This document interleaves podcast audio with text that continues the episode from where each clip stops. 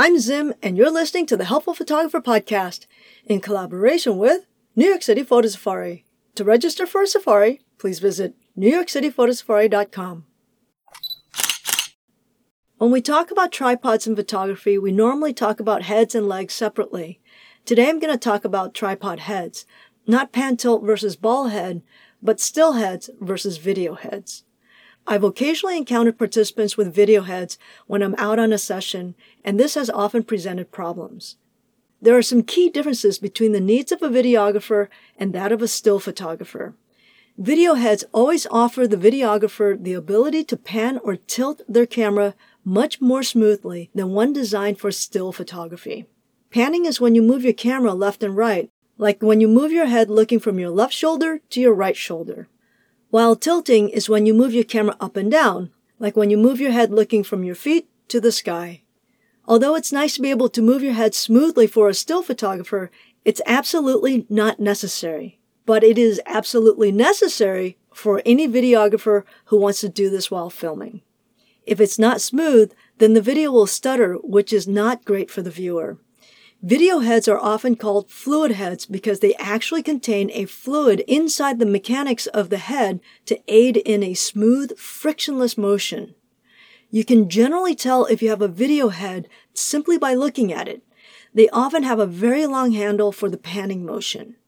This long handle allows the videographer to slowly and smoothly pan the camera left and right or up and down.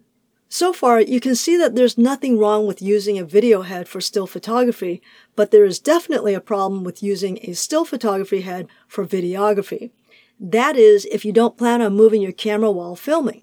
Having said this, there's a feature that the vast majority of video heads are missing that we still photographers often need, and that's the ability to rotate your cameras left and right.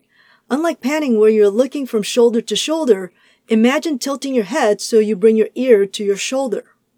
This is sometimes called a Dutch tilt. This allows us to go from a horizontal shot to a vertical shot. Still photographers often use this option to level their cameras rather than using their legs to level their cameras. Video heads often don't have a leveling mechanism built into the head, and so you're left with having to shorten or lengthen your legs to achieve level. When there is a mechanism available, it's usually quite limited in a video head whereas in a still head, you can rotate the camera up to 90 degrees. This brings up another issue. Although many video heads can allow up to a 75 degree upward tilt, most will allow less than a 60 to 70 degree tilt, whereas a still head will allow you up to a 90 degree tilt. In other words, if you're shooting a very tall building in close proximity, you won't be able to shoot the top of the building with a video head. So although you can use a video head for stills, it's generally not great to use a still head for video. But the limitations of a video head for still photographers is really annoying. So I would definitely recommend you get a dedicated still head. I hope that was helpful. Until next time, keep on shooting!